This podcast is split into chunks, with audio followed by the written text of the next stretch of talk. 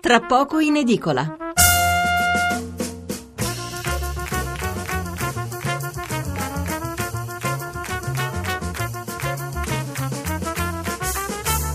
Buonasera da Stefano Mensurati e benvenuti all'ascolto di Tra poco in edicola, la rassegna stampa notturna di Radio 1. 800 05 05 78 il numero verde per intervenire in diretta, 335 699 29 49 il numero per inviarci un sms.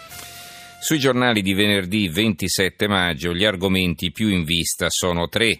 Tre argomenti che si alternano nella scelta del titolo di apertura. La questione migranti con i nuovi salvataggi in Mediterraneo e anche con l'appello dell'Unione Europea al G7 di Tokyo perché si faccia qualcosa tutti quanti assieme.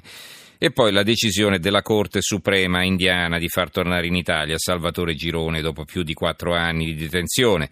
E eh, infine le polemiche legate al referendum sulle riforme costituzionali con la Confindustria che si è anche schierata a favore del sì.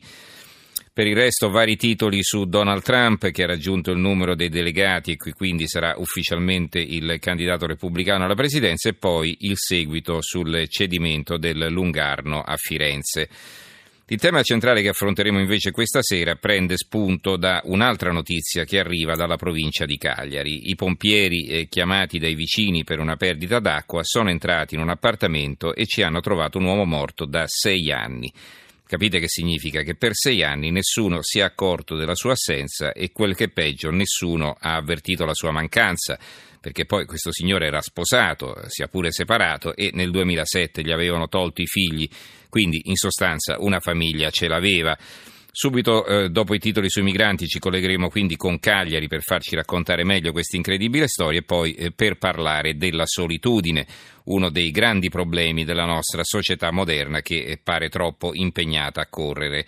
E, se ci pensate bene c'è anche un altro grande paradosso di fondo, mai come oggi, eh, grazie alle meraviglie della tecnologia, siamo interconnessi con tutto il mondo.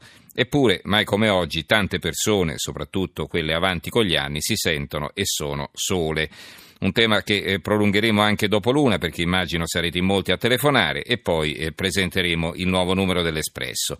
Infine per chiudere un collegamento con Como per parlare di un'insolita protesta che sta montando in città e che riguarda il fatto che i lavori per la ristrutturazione del lungolago che dovevano essere terminati in tre anni dopo oltre otto sono ancora incompiuti. I comaschi eh, per vedere il lago senza muri e senza transenne devono praticamente uscire dalla città.